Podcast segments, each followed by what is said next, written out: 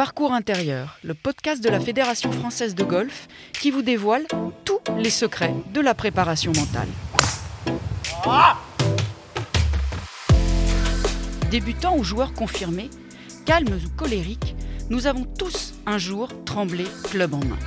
Mais que se passe-t-il là-haut lorsque nous nous retrouvons seuls face à cette petite balle blanche? Comment expliquer ces moments d'euphorie et ces périodes de doute récurrentes sur les parcours? C'est ce que nous allons tenter de comprendre dans cette série de podcasts consacrée au mental. Bienvenue dans Parcours intérieur.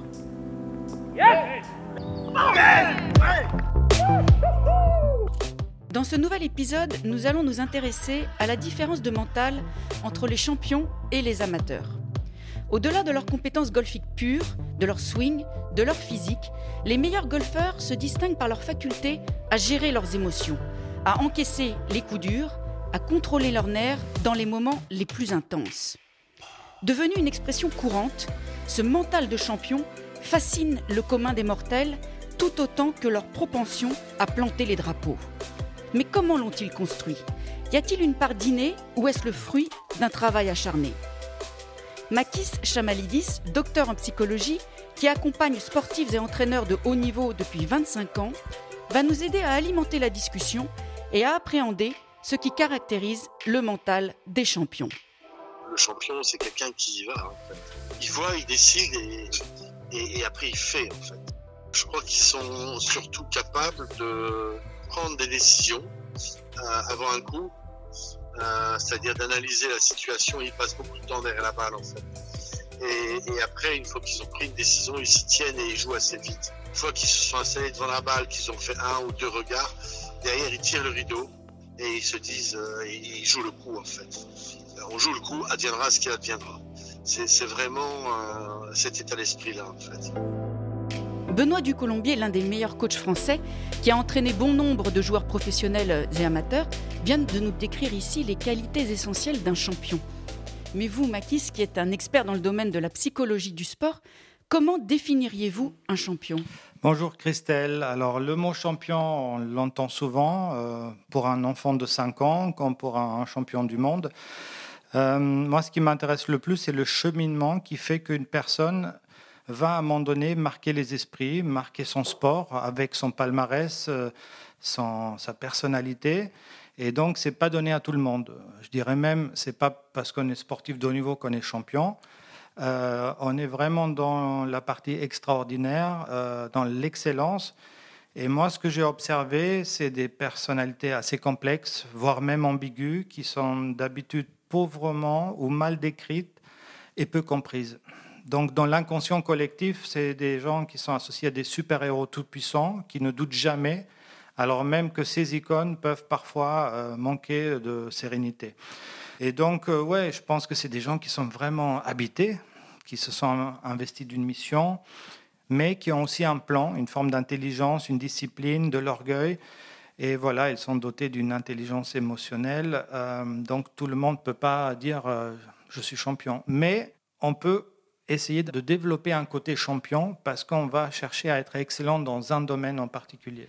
Je veux rebondir sur votre idée d'intelligence émotionnelle. Est-ce que vous pouvez nous en dire un peu plus? Oui, c'est vrai, c'est un concept assez courant maintenant, limite un peu à la mode, mais moi j'ai envie de commencer par dire c'est des gens qui, euh, qui ont un côté hyper hyper doué, euh, hyper sensible, hyper actif, hyper euh, rapide, hyper malin, parfois aussi hyper seuls.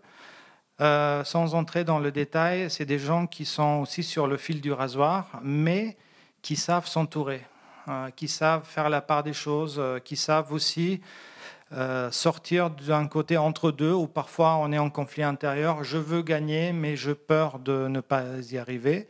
Donc, ils ont résolu ces questions-là. Donc, c'est une grande faculté d'adaptation en fait à l'environnement. Complètement, complètement. Et donc, c'est des gens qui cherchent, qui euh, savent identifier qu'est-ce qui va leur permettre de passer leur prochain cap, que ce soit dans l'entourage, dans le planning, dans la technique, et aussi ce qui leur donne de l'énergie.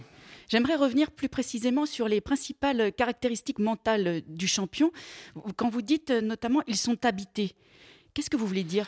Bah, C'est des gens qui euh, vont aller plus loin que le simple sportif parce qu'ils euh, sont investis d'une mission. Alors, ça peut paraître un peu existentiel, mais ils défendent autre chose que simplement gagner ou perdre. Ils, ils défendent une idée qui leur est parfois intime, euh, parce que jeunes, par exemple, ils ont entendu de toute façon tu vas jamais y arriver. Donc leur combat, c'est de prouver que je peux y arriver. Euh, je pourrais vous citer plein d'exemples, mais c'est quand même très lié à son roman familial, d'où je viens, qu'est-ce que j'ai approuvé à moi-même, aux autres, et ça se fait ensuite sur un plan quasi obsessionnel. L'envie, le besoin de prouver, ce qui fait que c'est des gens qui lâchent pas, euh, des gens qui sont jusqu'au boutistes, qui vont aller dans les extrêmes et qui restent sur ce fil du rasoir. Et ils ont aussi euh, un plan d'action pour, pour mener à bien leur, leur mission. Parfois, on entend avant une compétition, j'espère que ça va bien se passer. Ben, évidemment, ça veut dire que j'ai pas de plan. C'est la roulette russe quand j'espère que ça va bien se passer. Euh, le but, c'est de s'accrocher à un plan, à une feuille de route, à une identité qu'on va défendre bec et ongle, indépendamment du déroulement de la journée, du score, du leaderboard. Et, euh, et ça, c'est pas donné à tout le monde. Vous avez aussi participé au livre du célèbre neuropsychiatre Boris Cyrulnik intitulé Sport et résilience. Pensez-vous que les champions ils soient plus résilients que la moyenne? Oui, si on entend par résilience cette capacité d'adaptation d'une personne, au départ, euh, c'est suite à un traumatisme, mais là, l'idée, c'est quand même de, de pouvoir s'accrocher là où les autres euh, commencent à baisser les bras comme cette fameuse pub du Racel, on va jusqu'au bout, on tient. On est aussi euh, performant dans l'endurance mentale, dans l'idée d'aller jusqu'au bout. Et pour ça, il faut effectivement avoir euh, des ressources, mais aussi un plan qui, tient la route. Donc si j'ai quelque chose à défendre qui va au-delà du résultat, ça peut me donner un plus d'énergie là où les autres euh, sont là sans savoir trop pourquoi. En fait, ça va décupler leur force intérieure. Oui, et finalement, on revient à l'idée que ce sont des gens qui ont répondu à leur pourquoi. Pourquoi je joue au golf, pourquoi je vais m'entraîner? Euh, ils vont pas à l'entraînement, ils vont s'entraîner. Quand je dis ça, ils vont pas à l'entraînement, ils n'arrivent pas le matin pour voir qu'est-ce qu'on fait. Bon, allez, un peu de putting. Allez, non, euh, d'abord je vais boire un café. Donc, ils ont un plan ils sont chauds mentalement dès la première fois qu'ils touchent euh, la balle parce que euh, voilà, ils ont un niveau d'intensité qui fait que euh, c'est une raison d'être. Mais au-delà de leurs aptitudes, comment est-ce qu'ils font pour parvenir à devenir des, des champions? Quel chemin est-ce qu'ils empruntent? Bah Pour moi, ce sont avant tout des gens qui sont des chercheurs, des chercheurs peut-être pas comme dans un laboratoire, mais avec la même démarche, c'est-à-dire on laisse rien, au hasard, on va s'entourer des meilleurs spécialistes et euh, on va aller chercher jusque dans les micro-sensations. Du coup, leur vocabulaire n'est pas le même que celui de Monsieur Tout le Monde parce que ils vont même parfois créer des nouveaux mots. Ils vont jamais être contents et là, où le technicien va pas les lâcher. Je pense que sur la partie mentale, ils ne lâchent pas aussi parce qu'ils veulent vraiment euh, avoir une réponse à tout. Et de la même manière, comment est-ce qu'ils maintiennent une motivation élevée tout au long de leur carrière? Alors, c'est une question qui est d'actualité parce qu'on a vu notamment pendant cette crise sanitaire que il y a eu plusieurs types de sportifs. Hein. les uns euh, qui disaient bon bah on m'a volé, on m'a enlevé mon jouet, je peux plus m'entraîner, il n'y a pas de tournoi. Et il y a une minorité qui a dit bon bah si c'est comme ça, on va vite s'adapter, on va recréer quelque chose de performant. Est-ce que c'est une manière de s'entraîner? Dans certains sports, on a même vu des sportifs qui qui ont quasiment créé un nouveau geste. Et donc, euh, pour les golfeurs, oui, il y en a certains qui ont transformé leur cave en, euh, en terrain de putting ou de, driving, chacun à sa manière. Donc c'est aussi ça, la créativité. Euh, et hum, la motivation, c'est quelque chose qui s'entretient. Mais je reviens à la notion de répondre à ces pourquoi. Quand on sait pourquoi, on fait ce qu'on fait, ça donne du sens à ma présence à l'entraînement. Bah, c'est là où je peux euh, progresser. Et leur carrière, justement, elle, est jonchée de défaites. Est-ce que les, les, champions acceptent plus que les autres leurs mauvais coups, voire leurs défaites? Moi, j'ai envie de penser que ces gens-là qu'on est en train de décrire, ils comprennent le golf et ils le respectent. Alors évidemment, tout le monde sait de comment ça marche le golf, mais effectivement, euh, le golf, c'est euh, good shot, bad shot, next shot, et ça, on l'oublie souvent. Vous voulez dire de respecter, c'est vraiment la discipline sportive, c'est ça qu'il faut respecter. Oui, euh, les codes, les exigences de ce sport qu'on peut très très difficilement comparer à d'autres sports. C'est un sport vraiment à part. J'ai personne en face pour qu'on se tire la bourre, la balle elle bouge pas. Donc il y a beaucoup de temps pour réfléchir, pour gamberger. Et du coup, on revient à ce fameux mindset que vous avez abordé aussi dans d'autres podcasts. Mais euh, juste pour vous donner un exemple, respecter le golf, c'est aussi débriefer, quel que soit le résultat. Oui, parce qu'on a tendance plutôt à débriefer quand tout s'est bien passé. Voilà, donc il y a des, certains indispensables, des must-have qui font que si je respecte ça, je vais progresser. Pourquoi est-ce que la défaite est plus importante à débriefer que la victoire? Bah, J'ai envie de dire euh, les deux, il faut les débriefer parce que même dans la victoire, parfois on passe vite à autre chose. Mais est-ce que six mois plus tard, on se rappelle encore pourquoi j'ai gagné il y a six mois? Quels étaient les ingrédients? Qu'est-ce qui me fait bien jouer? Euh, Quelles conditions? Quelle mise en condition? Et évidemment, euh, la défaite, pareil, il faut être très très pointu, très précis pour identifier les moments bah, qui font que ça marche ou ça marche pas. Mm. Analyser vraiment très précisément. Oui, pour moi, c'est une question d'être performant dans l'analyse de, ce qui se passe sur le terrain. On entend souvent que les champions recherchent la meilleure des concurrences. Pourquoi À quoi sert euh, la concurrence pour ces champions? Bah, Une fois qu'on a dit que ce sont des chercheurs, j'ai envie de penser que tout ce qui peut le tirer vers le haut est bon à prendre. Est-ce que c'est la confrontation? Mais euh, c'est pas des gens qui ont peur de l'obstacle, c'est des gens qui parfois aussi cherchent le conflit, cherchent à provoquer, cherchent à manipuler, pourquoi pas. Euh, et aujourd'hui, euh, on est dans une période où, grâce à, Netflix et compagnie, on, voit plein de documentaires où on a l'impression d'être dans les vestiaires et on comprend beaucoup mieux ces champions-là. On voit que c'est pas que des enfants de cœur, qu'ils ont de la personnalité, parfois mauvais caractère mais ça reste des gens qui, euh, qui cherchent, qui veulent être en constante amélioration. Et ça les tire vers le haut, en fait. Oui, oui, oui. Tout ce qui peut me permettre de, de passer un cap, et parfois c'est changer d'entraîneur. Même s'il est très bon, bah, je vais chercher un qui peut m'amener encore plus loin. Et c'est ça une des différences par rapport aux sportifs lambda ou aux golfeurs lambda. Euh, on cherche euh, constamment à sortir de cette zone de confort qui est tellement agréable, mais qui n'est pas compatible avec euh, le très haut niveau. Et est-ce que c'est peut-être aussi parce qu'ils ont compris que leur, véritable adversaire, c'est avant tout eux-mêmes et le jeu de golf? Oui, alors quand on arrive à cette conclusion, qui à la fois a l'air banale, mais qu'il faut se rappeler tous les jours, parce qu'on cherche souvent des prétextes, on aime bien se plaindre, et le golf, il vous le fait payer. Le golf, il, a toujours raison sur vous. C'est un peu comme le casino, hein. il va toujours gagner à la fin. Mais il y a de temps en temps des moments où on peut être malin, parce que le but, c'est quand même de ne pas jouer contre les autres euh, et de commencer déjà à avoir une, relation avec le parcours. Aujourd'hui, avec ma forme du jour, je vais essayer de faire le maximum. Parce que le parcours, il bouge, euh, les conditions météorologiques aussi, mais finalement, on sait à peu près à qui on a affaire, sauf que parfois on oublie. Et cette mémoire-là, de ne jamais rien négliger, euh, je pense ça fait aussi partie des, grands, parce qu'ils savent où ils mettent les pieds.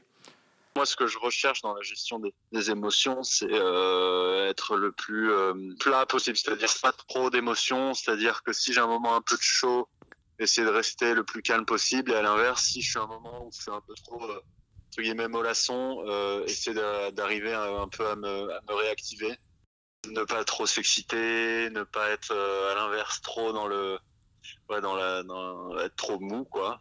Donc ça c'est ça c'est ce que je recherche dans la gestion des émotions. On vient d'entendre Antoine Rosner qui a remporté sa première victoire sur le circuit européen fin 2020 et que vous accompagnez depuis trois ans, nous parler de sa gestion des émotions.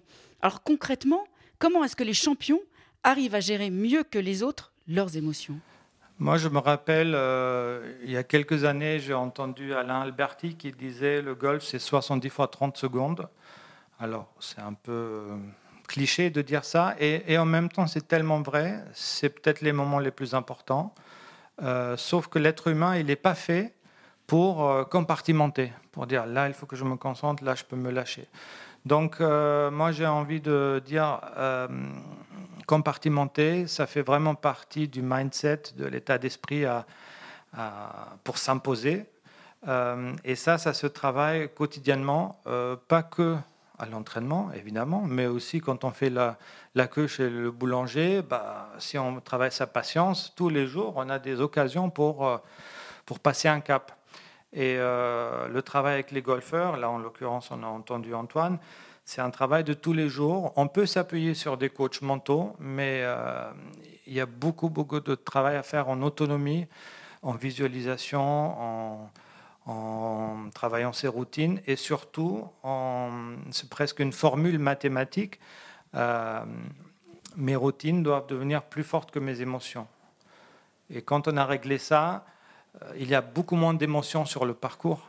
C'est ça aussi, mettre l'affect à distance, euh, ça se travaille, que ce soit dans une vie de couple, une vie professionnelle, mais euh, sans ça, on ne peut pas faire grand-chose dans le golf.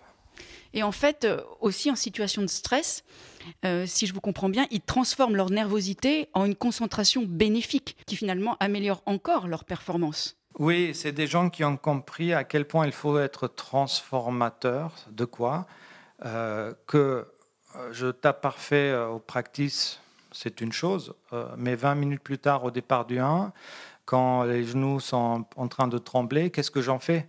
Et l'idée, c'est d'accepter, de s'adapter, de connaître ses émotions, mais de savoir aussi les nommer. Là, je suis frustré, là, je suis en colère, là, je suis déçu, et compagnie.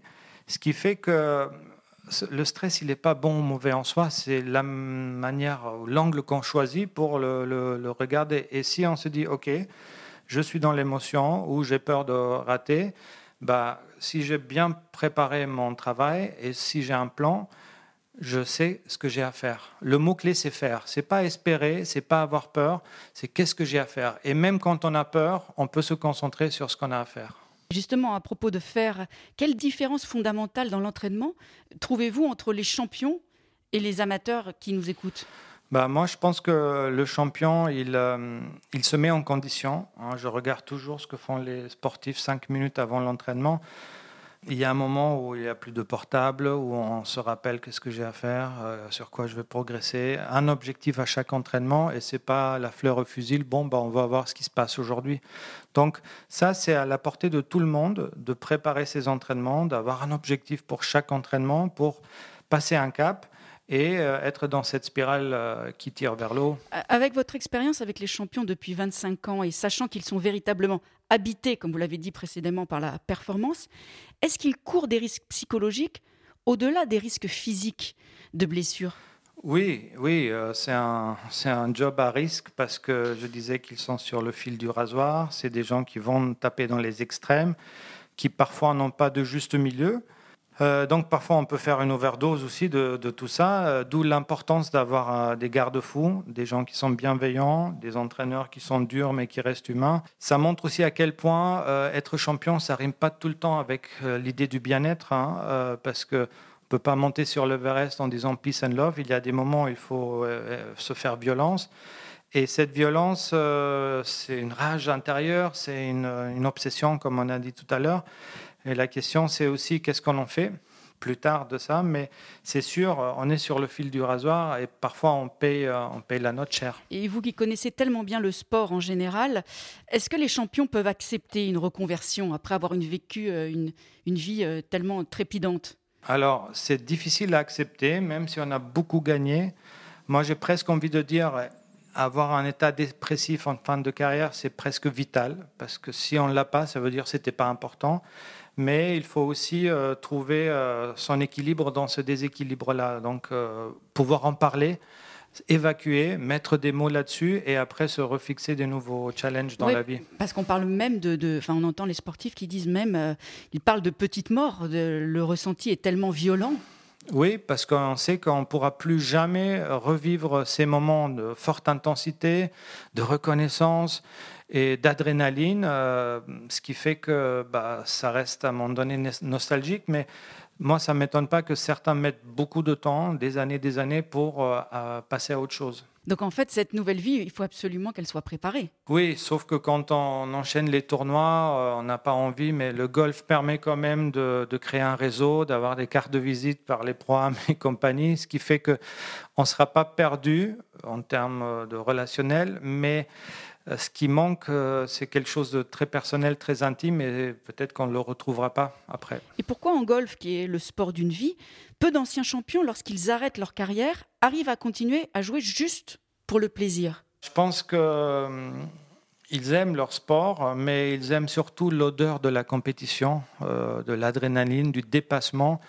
Et euh, peut-être que c'est pas du tout le même plaisir que de taper juste comme ça pour avoir des bonnes sensations et euh, jouer la gagne sur un grand tournoi, évidemment. Et c'est peut-être aussi très difficile de se voir rater quand, des coups qu'on avait l'habitude de, réussir euh, auparavant. Oui, on a son, sa fierté, son orgueil et aussi son passé qu'on veut préserver. Pour terminer, j'aimerais vous lire une phrase de l'ouvrage que vous avez coécrit avec François Ducasse, intitulé Champion dans la tête et paru aux éditions de l'Homme en 2016, car elle résume bien notre discussion. Voilà l'intérêt de l'aventure humaine. Rien n'est déterminé à l'avance, rien n'est jamais sûr, rien n'est jamais perdu. Chaque champion a dû trouver son propre chemin sur la carte du mental. Tous se sont construits selon des modalités diverses, à partir de personnalités, de talents, de difficultés, d'idéaux différents, arrivant au même résultat, au même rêve, chacun à sa manière. Merci Makis pour cet éclairage passionnant sur ce mystérieux mental des champions. Merci Christelle. À nous désormais d'en tirer profit pour acquérir un mental de champion qui nous permette de prendre encore plus de plaisir sur les parcours. D'ici là, bon parcours intérieur.